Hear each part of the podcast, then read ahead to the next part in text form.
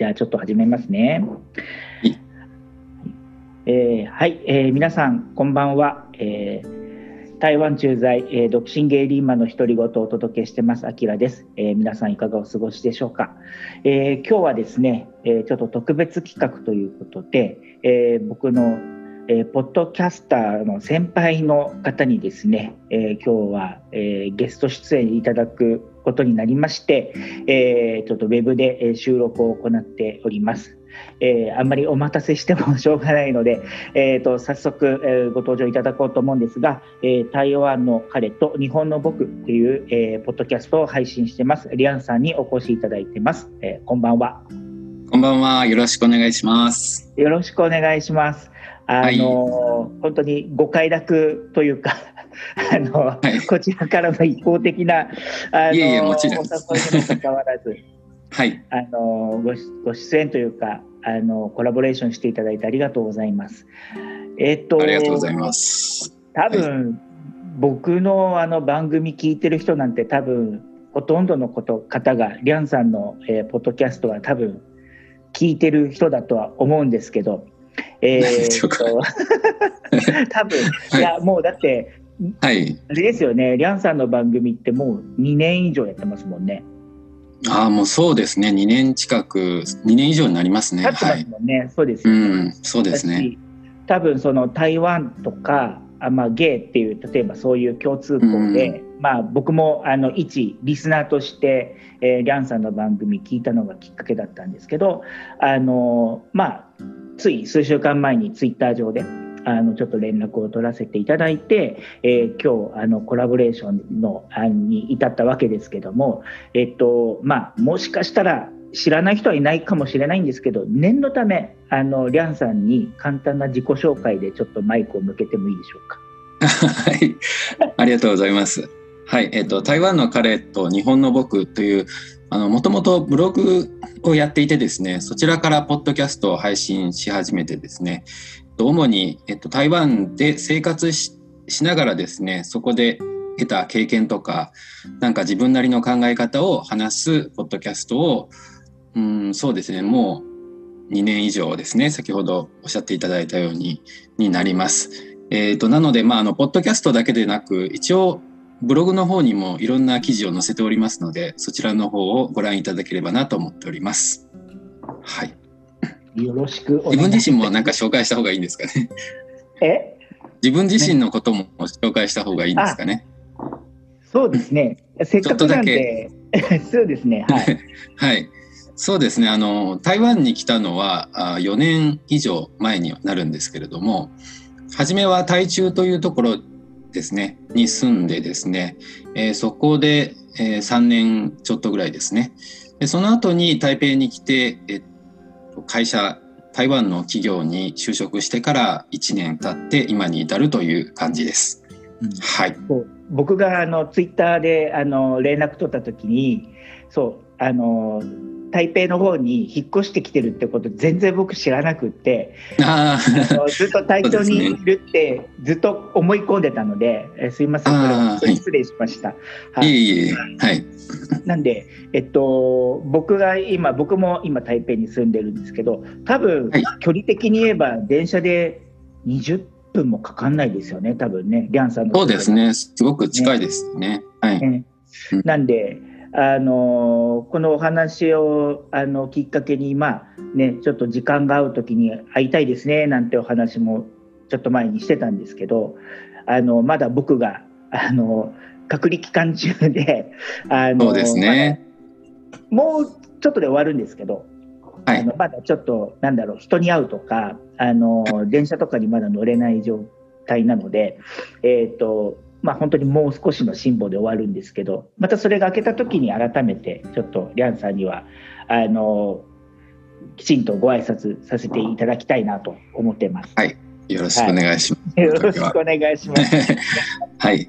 そうで、えっと今日はですね、まああの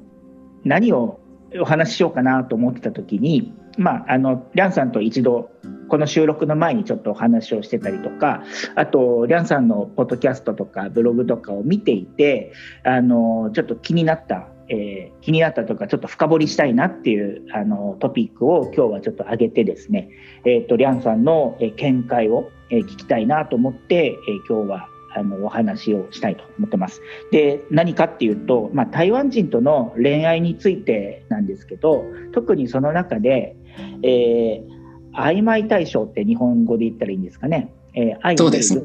ね。はい。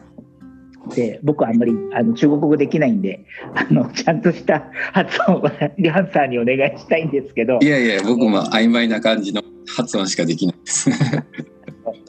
でちょっとその「愛昧对象」っていうですねあのそういう関係のことについて、えーと、今日はちょっとリャンさんと深掘りしたいなと思ってるんですけど、はい、まあそもそもこれが何で気になったかっていう、まあ単刀直に言うと担当直入に言うとですね、えーと、はい、僕が、まあ、台湾であのシングルなんで要は、えー、まあねあの何度か台湾のことデートしたりとか、えー、してるんですけどまあこううまくいかないっていうかこう途中でなんか友達に変わっちゃったりとか。まあ、あの具体的にこうお付き合いをするってまでにいかな至らないっていうのが、えーまあ、何度かあって。でまあそういった中でそのリャンさんのブログとかでそのあこういう曖昧対象っていう、えー、付き合い付き合い方っていうかそのなんていうのかな、えー、なんてその関係性というか、ね、関係性ですね、はい、そう。そういうのがあるんだってことを知って、はい、あ、はい、もしかしたら自分がそのなんかデートとかしてた子がそういうふうな感じで僕を見てたのかなとかっていうふうにちょっとなんとなく思ったのでちょっとそれでねあのリャンさんの見解を聞こうとって思ったんですけどそもそもじゃあまず曖昧対象ってどういうことなんだろうっていうのをちょっとまずあの教えてもらってもいいでしょうか？そうですね あのこの言葉自体が、まあ、あの相手のことをあの人に対して言う場合は「愛名ドイシャン」なんですけれどもそういう関係の場合は「愛名関係」なんですね。あ、関係、はい、あの関係書くやつですね。はい、そうなんですね。はい。で、まあその言葉のなんていうか捉え方っていうのはちょっとやっぱり人によって違うのかなっていう気はしますね。うん、あの人によっては友達以上恋人未満っていう日本人でも分かりやすい捉え方もあるし、うん、でも他の人にとっては何でしょう、うん、いわば体だけの関係に近い場合もあるしちょっと脈ありみたいな関係もあるしあのこの言葉自体に正式な何か意味があるわけじゃなくて、まあ、自分自身が何かこの人と今後こう発展していきたいなっていうかこう関係を深めていきたいなっていう場合に、まあ、そういったこと今はアイメイドイシャンがいるから君とはちょっと遊べないとか優先的にその友達と遊ぶようにするよっていうような言われ方をしたりしますね。あ、うん、そうなんだ。なんか僕の中ではある一人のね台湾人が何人もの、はい、そのアイメイ・グアンシーとかアイメイ・ドイシャンっていうような人を複数持ってるのかなっていうイメージもあったんですけどそういう方もいらっしゃるんですか、はい、そういう方もいらっしゃいますね。あのまあ付き合ってるというなんかこう契約みたいなものではない状態なのであの何人ともあのそういう関係を持ってもいいじゃないかって考える方もいるとは思いますね。うんうんうんうん。なんかわかんない。特にこう台湾の人の中でもいわゆるモテ筋みたいな、はい、あの、はいはいはい、人もいるじゃないですか。ね、あの、はい、見た目もすごくかっこよくて、体つきも例えばよくて、で、はい、まあ別に僕僕がそういう人になんか遭遇したってわけじゃないんですけど、でもそういう人たちのこういろんな人とのやり取りとか見たり聞いたりしてると、あ多分この人は何人かそういうふうな関係の人を、うん、こう常に今キープというか、していて、はい、で、うん、まあだけど本命の彼氏さんとかっていうのは意外にちゃんと一人あのいてだけどその本命の彼氏さんはいるって言ってるんだけどその本命の人とこう一緒に遊んでるところあんまり見たことがなかったりとか。ああそうですね。結構そのやっぱり人によってはあのずっと告白したいと思っているけれどもあの一番仲がいい友達っていう程度で自分が考えてる相手がどうというよりも自分がそう考えてるっていうことでも使う場合はあると思いますね。なるほどなるほど。ああでもそれはそれでもしかしたら自分もそういうふうにしている可能性もなきにしもあらずですね。うんそうですね、なんかもうそういう何かしらのこうそういう名称をつけることによって自分は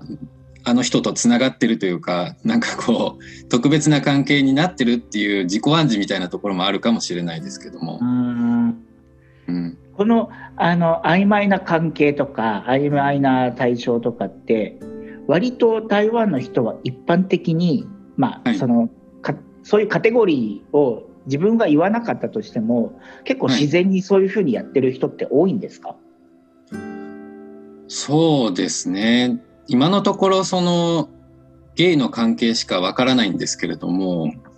うん、無意識にそうなってるのかもしれないですね。相手も、相手からそうされて初めて、そういうふうに自分もやり始めるのかなっていう気はしますね。基本的には、あの、なんていうんですか、真面目に考えて、この人とちゃんと付き合うってなってから付き合っているという関係を始めるけれども、なんか、うん基本的に返事待ちの人が多いかなっていう気はするんですよ。あそう。なんか、うん、そう自分がねまあちょっと違う何度か前のなんかポッドキャストでこうなんか、はい、あんまりこうなんていうのかな。こう好きです。付き合ってください。みたいなこう正式な言葉を言わずにこうなんとなくお付き合いをしていて、でまあ終わっちゃう時は終わっちゃうし、えーまあ、それがなんかなんとなく惰性で続いてるみたいなそういう関係を持ったことも何度かあったりとかしててで逆にそのスパッとこうなんかいわゆる日本的に言うと告白その、はいはい、付き合ってくださいみたいなこういう正式なこと言うのがちょっと自分が苦手意識があるというかちょっと恥ずかしくてあんまりそういうこと言えない感じもあってでだから台湾の人が、まあね、国民性とはこれ全然関係ないから、あのー、まあ、多分本当人それぞれだとは思うんですけどね。でもそういう確認が結構みん多くの人は求めてるのかな。どうなんでしょうね。台湾の人今まで会った中で言うと、うん、その告白っていうことに関しては何度かありあることはあります。はい、されたことはあるので告白をしたいと思ってる人は結構いるんだと思いますね。なるほどそうか。うん、うんリャンさん、ごめんなさい、これ聞いていいのか分かんないけど、今、リャンさん、ほら、お付き合いしてる人いるじゃないですか。はい、はい。それは、どちらからか、こう、そういう告白みたいなのあったんですか？あと、今、そうですね、今の人は、こちらからともなくあちらからでもなくっていう付き合おうかみたいな、うん、感じで始まっ LINE でなんかそういう会話をしてて、うん、自然に気があったって感じだったので、はい。うん、もうこれは付き合ってるでいいよねっていう感じでおは話したらあもうそうだよねっていう、うん、感じでしたね。あだからそのある日この日に例えばなんか好きです、はい、付き合ってくださいみたいなことが宣言がどっちかあったわけじゃなくてこうなんとなくこう毎日っていうかこう定期的に会っているその中が連絡を取ってる中で、はい、確認がちょっとあったぐらいの話で。うん、そうですね。うんうんうんうん。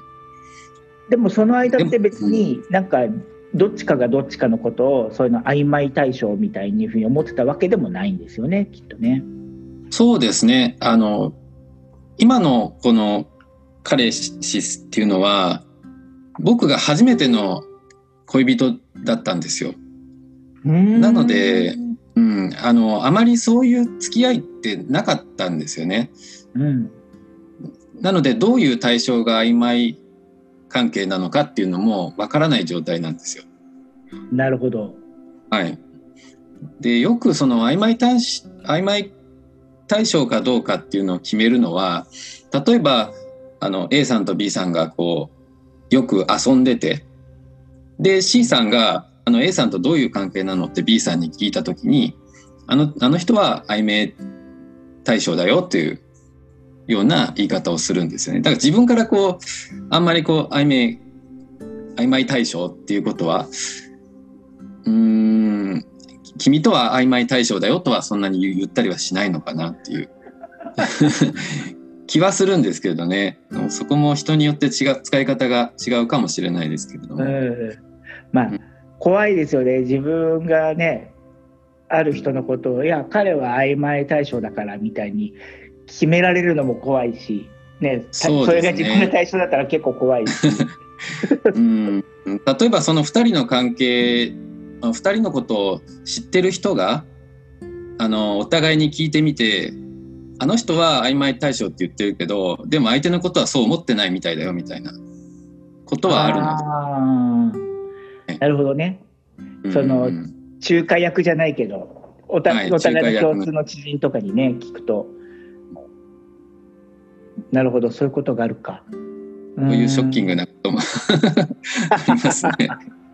あるかも、あるかも。まだそんな、そんな、なんだろう、えー、ショッキングなことは台湾ではまだないけど、たまたま僕はね、でも、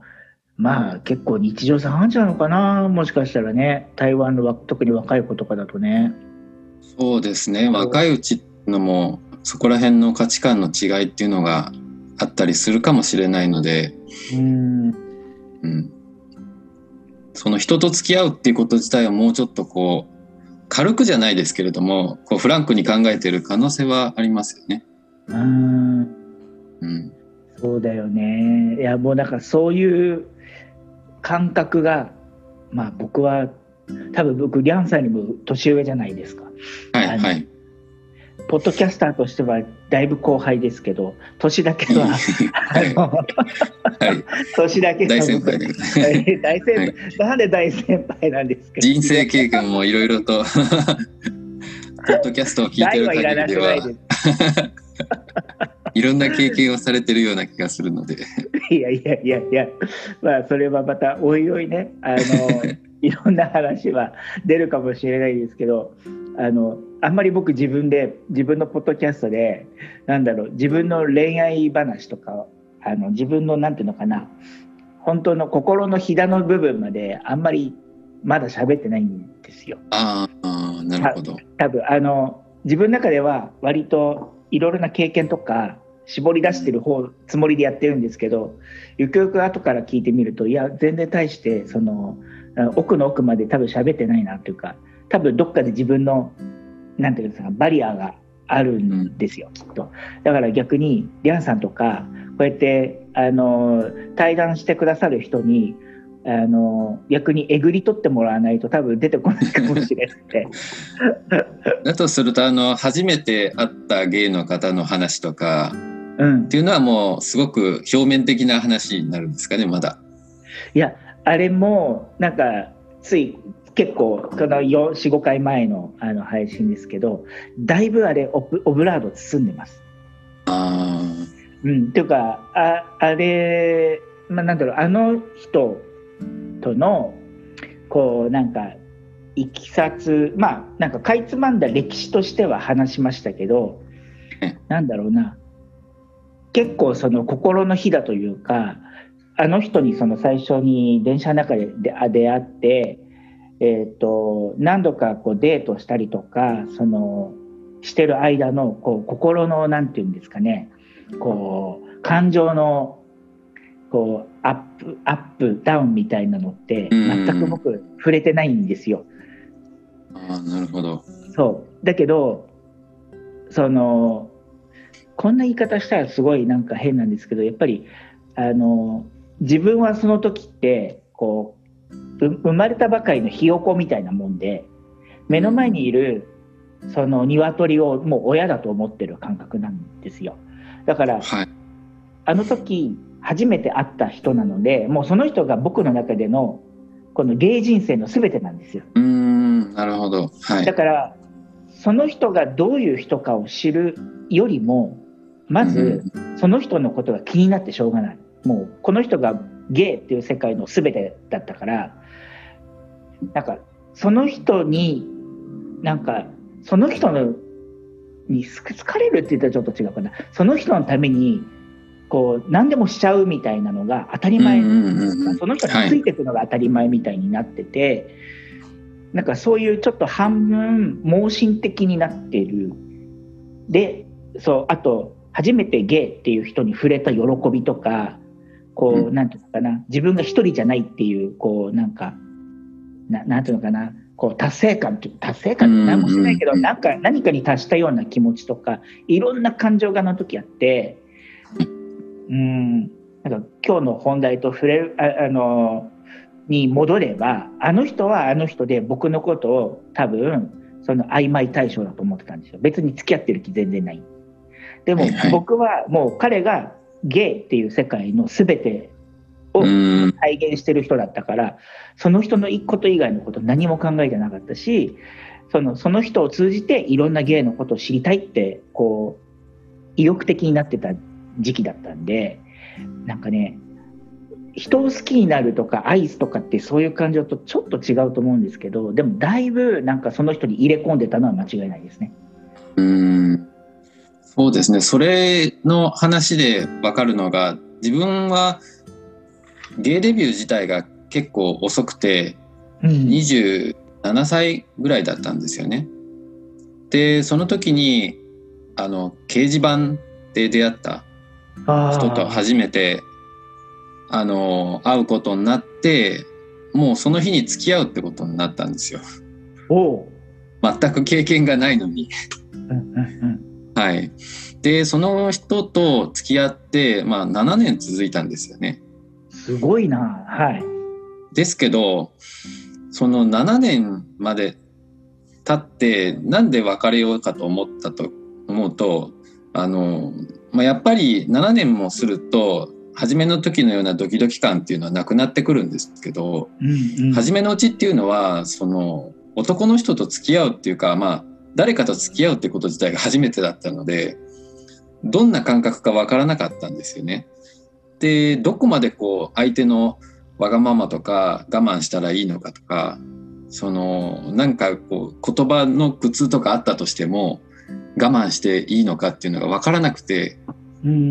やっぱりそういうなんか2人で関係を作っていくにはある程度どちらかが我慢しないといけないからって思ってたんででもとりあえず何でもいいから相手のわがまま言われたらそれを聞くことっていう何か注意されたらそれを守ることっていうのを心がけてたんですけど、うん、である程度年数を経ってからあれ自分何のために生きてるんだろうなって思い始めて、うんうん、あなんかもっと自分のために生きた方がいいなと思い始めて別れようっていうことになったんですよね。それってあれですよね。まだキャンさんが日本に住んでた頃の話ですよね。うん、そうです。はい。はい。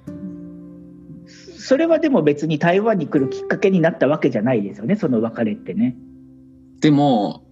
うんとね、ちょっときっかけになってるんですよ。あそうなんだ。そうなんだ。あの、その彼と最後に行った旅行が台湾だったんですよ。へえ。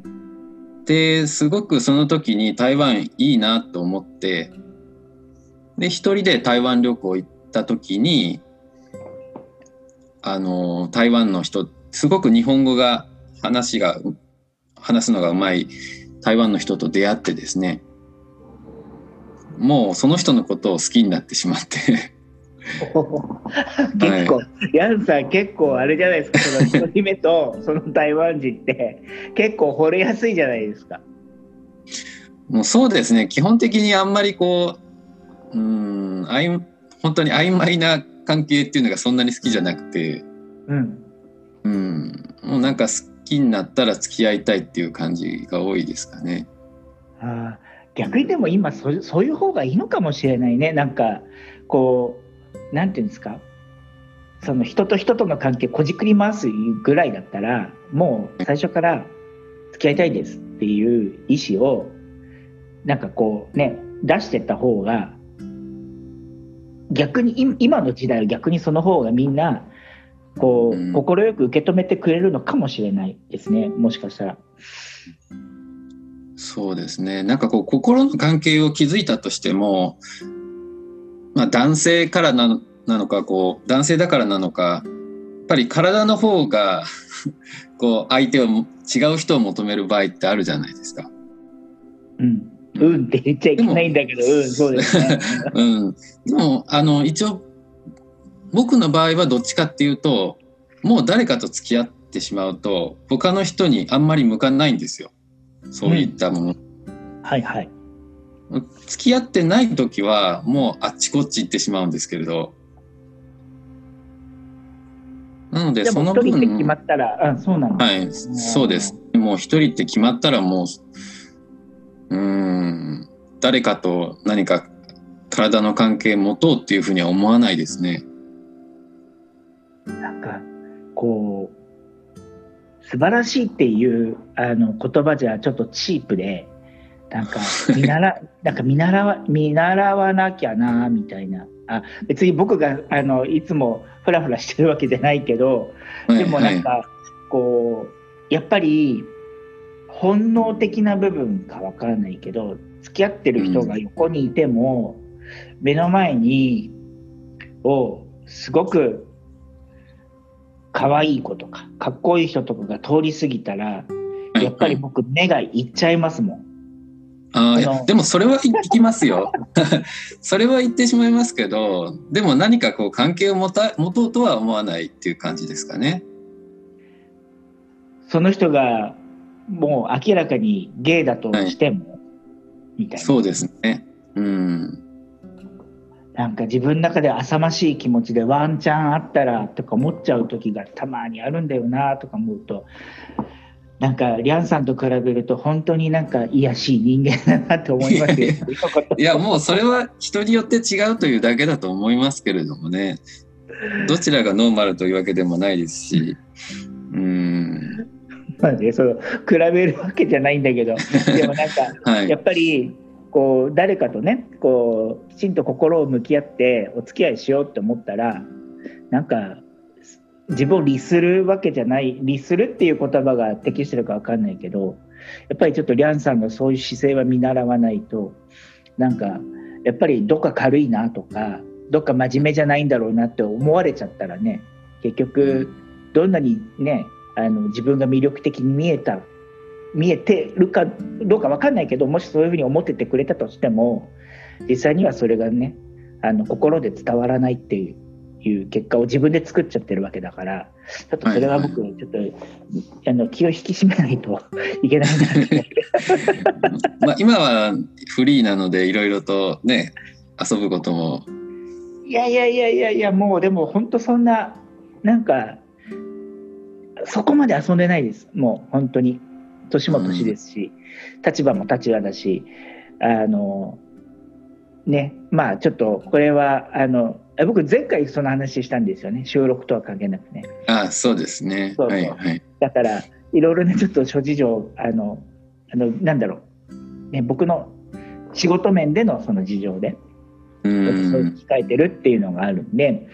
うんまあ多分あのこの隔離明けに遊べるようになったとしてもそういうなんかあのちょっとした火遊びも多分そんなしないと思う、思う、多分、うん、そう思いたい。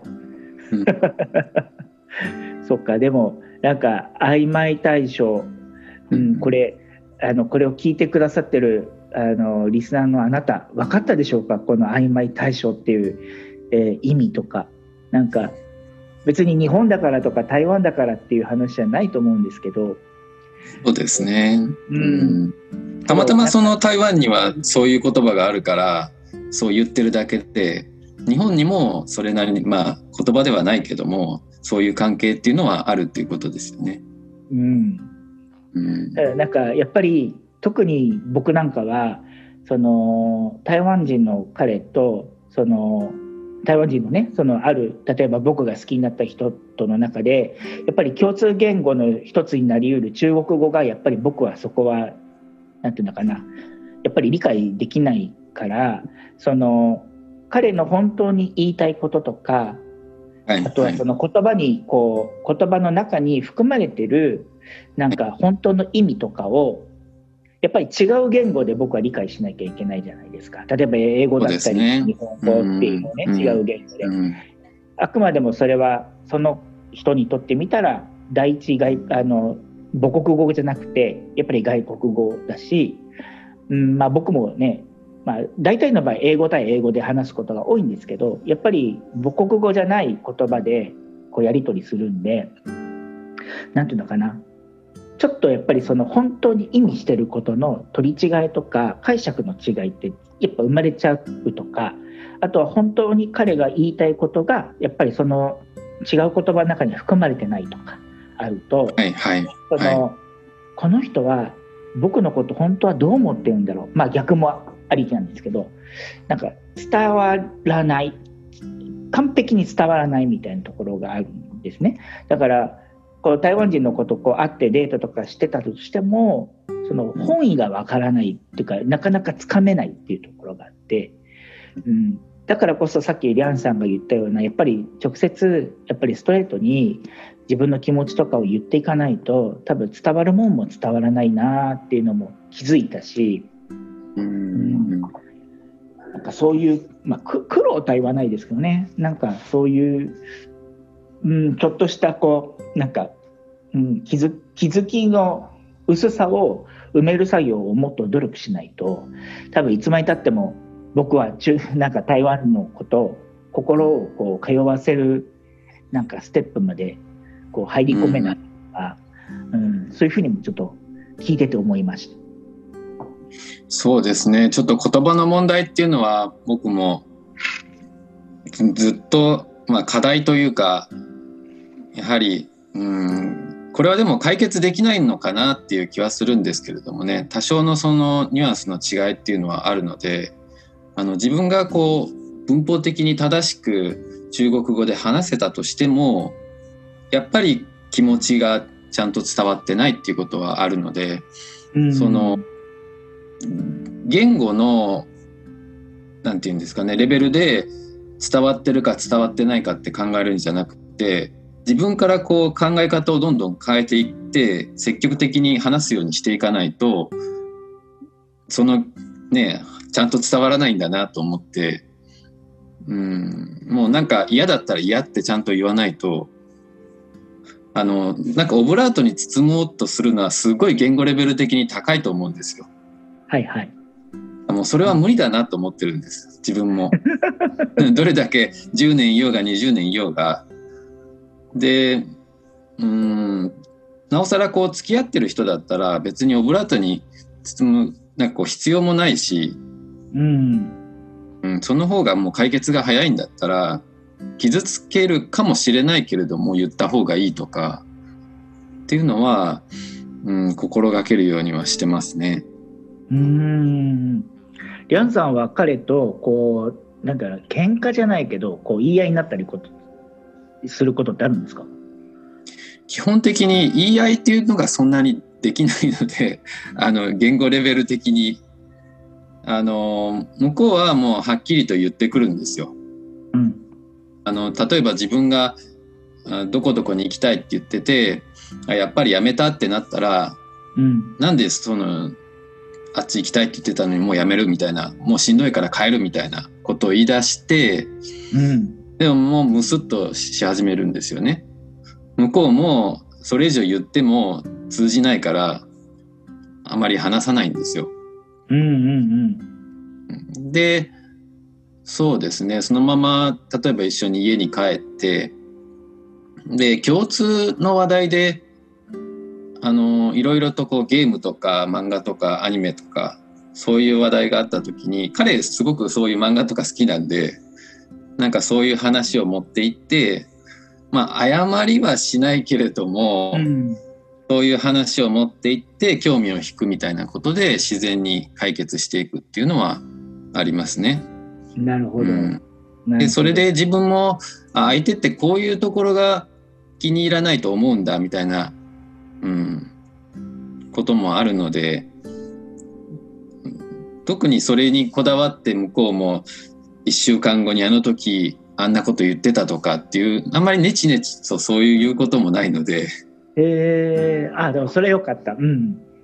お互いにもそういうことはあったけど忘れようっていうのがなんか自然とルールができてますね。うんでもそのルールが共通化されてるからね、もうそういうとこでそんなに揉めないっていうのはいいですよね関係そうですね。うん逆にこっちが結構その根に持っていろいろと言うとそういうところは嫌がるのでまあじゃあもう忘れようと思ってうんいうのが一番の解決法ですかね。うんそうですね。うんいいななんか。いやもうね試行錯誤です。なんか結構自分の周りのゲイカップルの人とかはなんとなくこう長いお付き合いあの多分リャンさんと今の彼よりも長い。多分、うん。さっきの一番最初の彼みたいに7年とかはい、10年とかなんだろうそれこそやっぱりもう一緒に住んでこう何年もとかってやってるともうなんか家族っていうかうんカップルっていうよりももう家族みたいになってるゲイカップルの人が台湾には結構多くてうんそういう人からは今のリャンさんのような話なんて出てこないんですよ。もう全然。あーどういう話？ですえーもうなんか恋愛関係ってそこには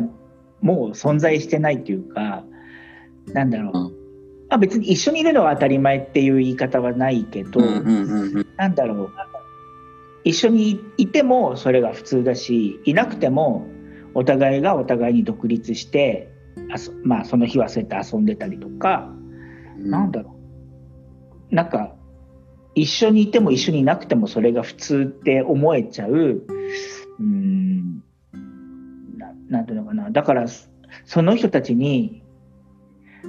最近どう?」なんても聞かないしまず。あーうんうんもうそ2人でいるのがもう前提だからなんか、うん、なんか喧嘩したとかもそういう話も聞かないし、まあ、してるのかもしれない実際には。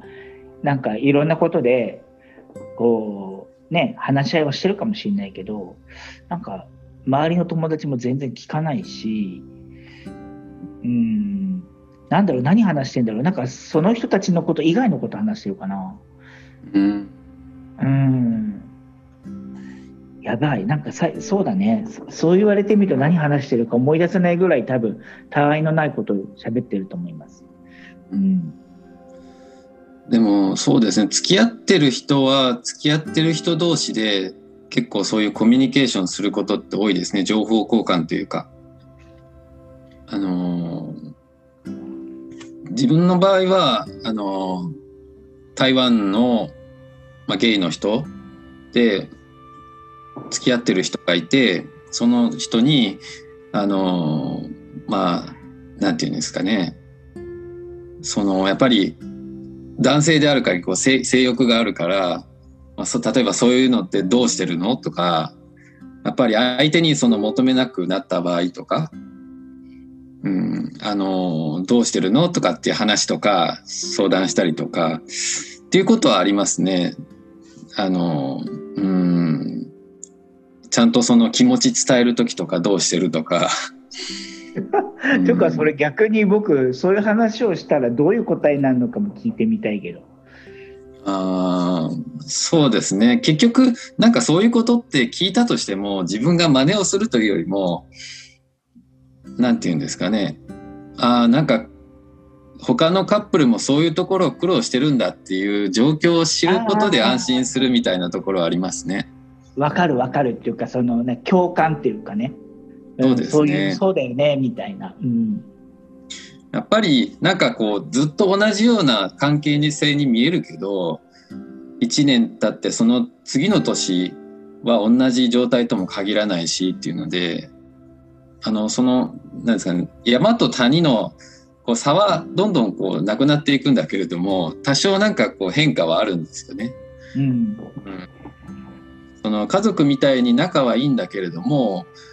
あのちょっと気になる人が出てきたとかやっぱりなんか感情の変化があるので、そういった時どうするっていうような話をしてるとああやっぱりこのカップルでもこんなに仲良さそうに見えるのにそういうことあるんだとかうん。そういうお話聞くと安心はしますね。じゃあ自分も安そのなんて自信になるっていうかうん。そんなこと繰り返しながらも10年続くんだから自分もいろいろとこう波があって当然だよなみたいなふうに思えるっていうか、うん、やっぱり考えないといけないものなんだなっていうふうに 人との関係を続けていく上では、うん、何も考えないで仲良くずっと過ごすことっていうのは難しいでしょうね多分。そうでしょうね。うん。まあ、僕はそんな、なんか何にも偉そうなこと、ここに、この件に関しては何も言えないですけど、うん、でもやっぱり、とに特に僕らみたいにこうねもともと台湾で生まれ育ってない人間が、はい、まあねある意味ちょっと違う国に来てでそこの、ね、国の人とやっぱりこう長いこうお付き合いをしようとかってなると、うん、やっぱりちょっと少しだけ多分現地の人よりも少しそういったもうちょっと努力とか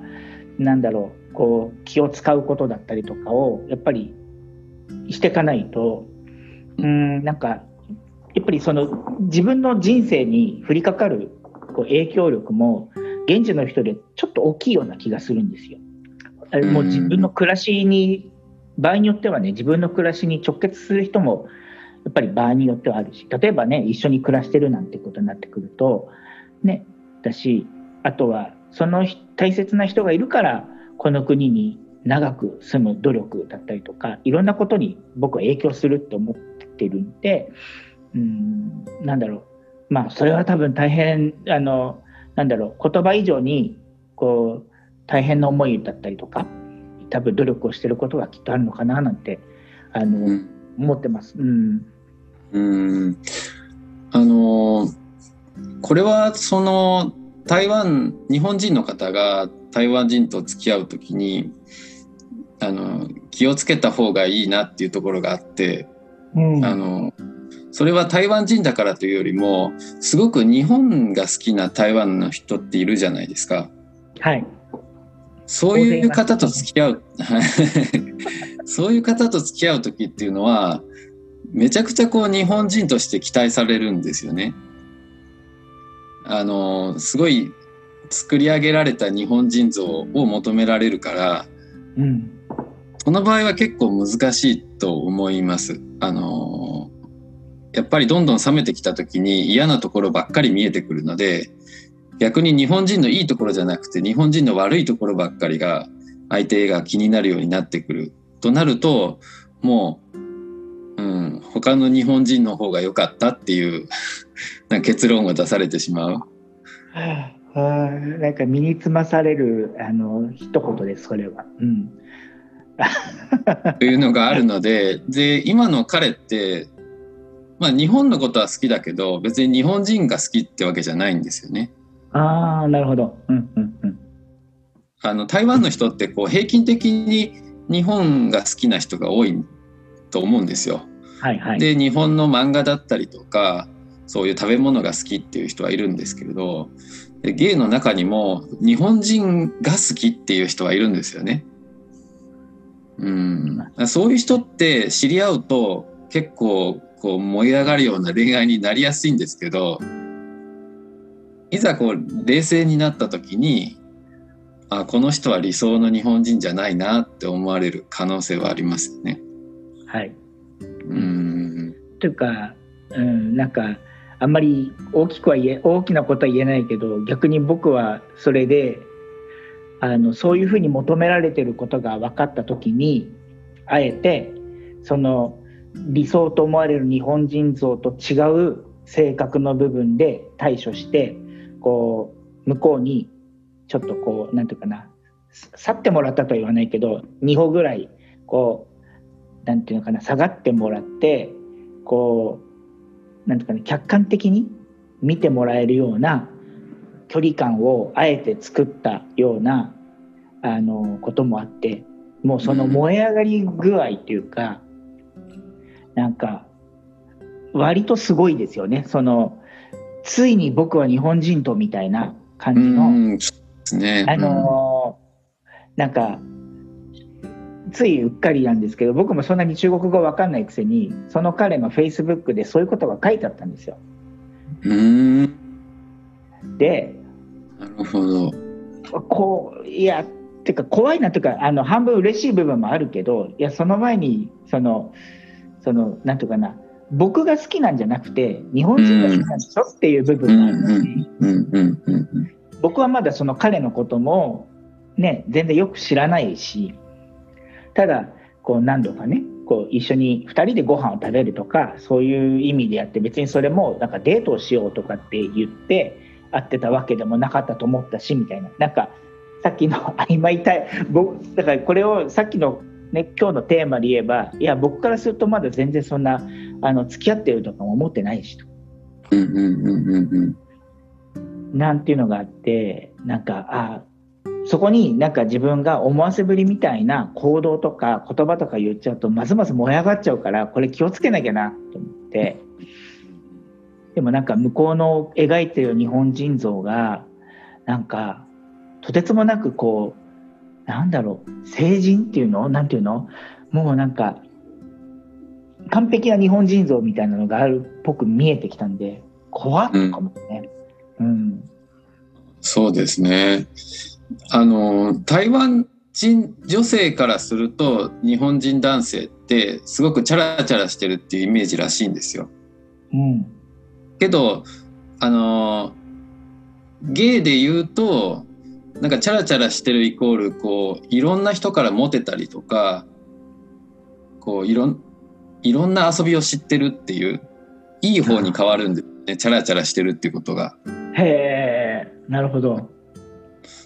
だからこうそういうまあ体の関係のこともいろいろ知ってるしそういう経験も多いっていうイメージがまあそれはなんかそういうビデオを見てるからかもしれないですけど、うん、やっぱりねあのいろんな意味でアダルトビデオっていうかゲーえゲームービーその特に日本人とか、はい、影響力すごいと思う、はい、多分台湾の人への。そうですね。うん。まあ別にそれだけじゃないと思いますけどね。はいはい。いや、それはあの、ストレートの方もそうで、台湾の男性って、その、日本人女性をアダルトビデオで知るっていう、こう理想を求めるっていう場合が結構あるんですよ、やっぱり。うん、なので、その日本との接点って男の人だとそういう場合が、うん、少なからずあるのかなと思うんですよね。そうあのこれあるあるですけどあの、うん、台湾人、まあ、これ別にストレートであろうがゲイのセックスであろうがですけどそのねエッチをしてる最中にそのね日本人が喜ぶだろうと思って、うんうん、その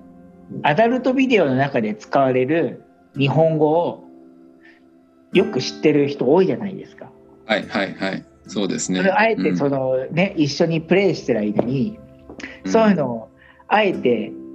言ってくる子もいるし、あとは逆に言うと言自分が言うと喜んでくれたりとかするのね。うんうんうん、なんかあそっかこれ結構共通語あのエエッチな言葉は割と共通語だなとか思って、うん、そうですね。ある意味ちょっとファンタジーの世界でもあるのでその空想の中で画面の中で見た世界っていうのが自分が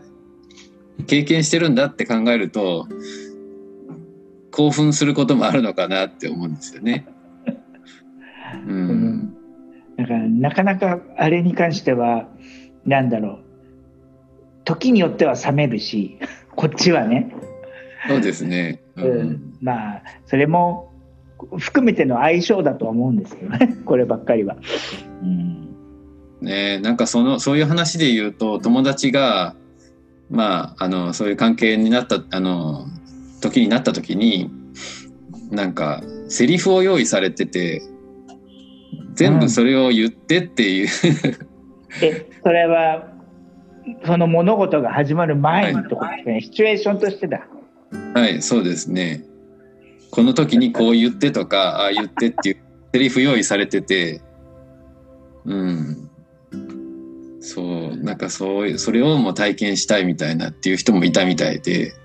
えー、だからそのセリフも気になるんですけど ね。ここではちょっと言えない感じですけど、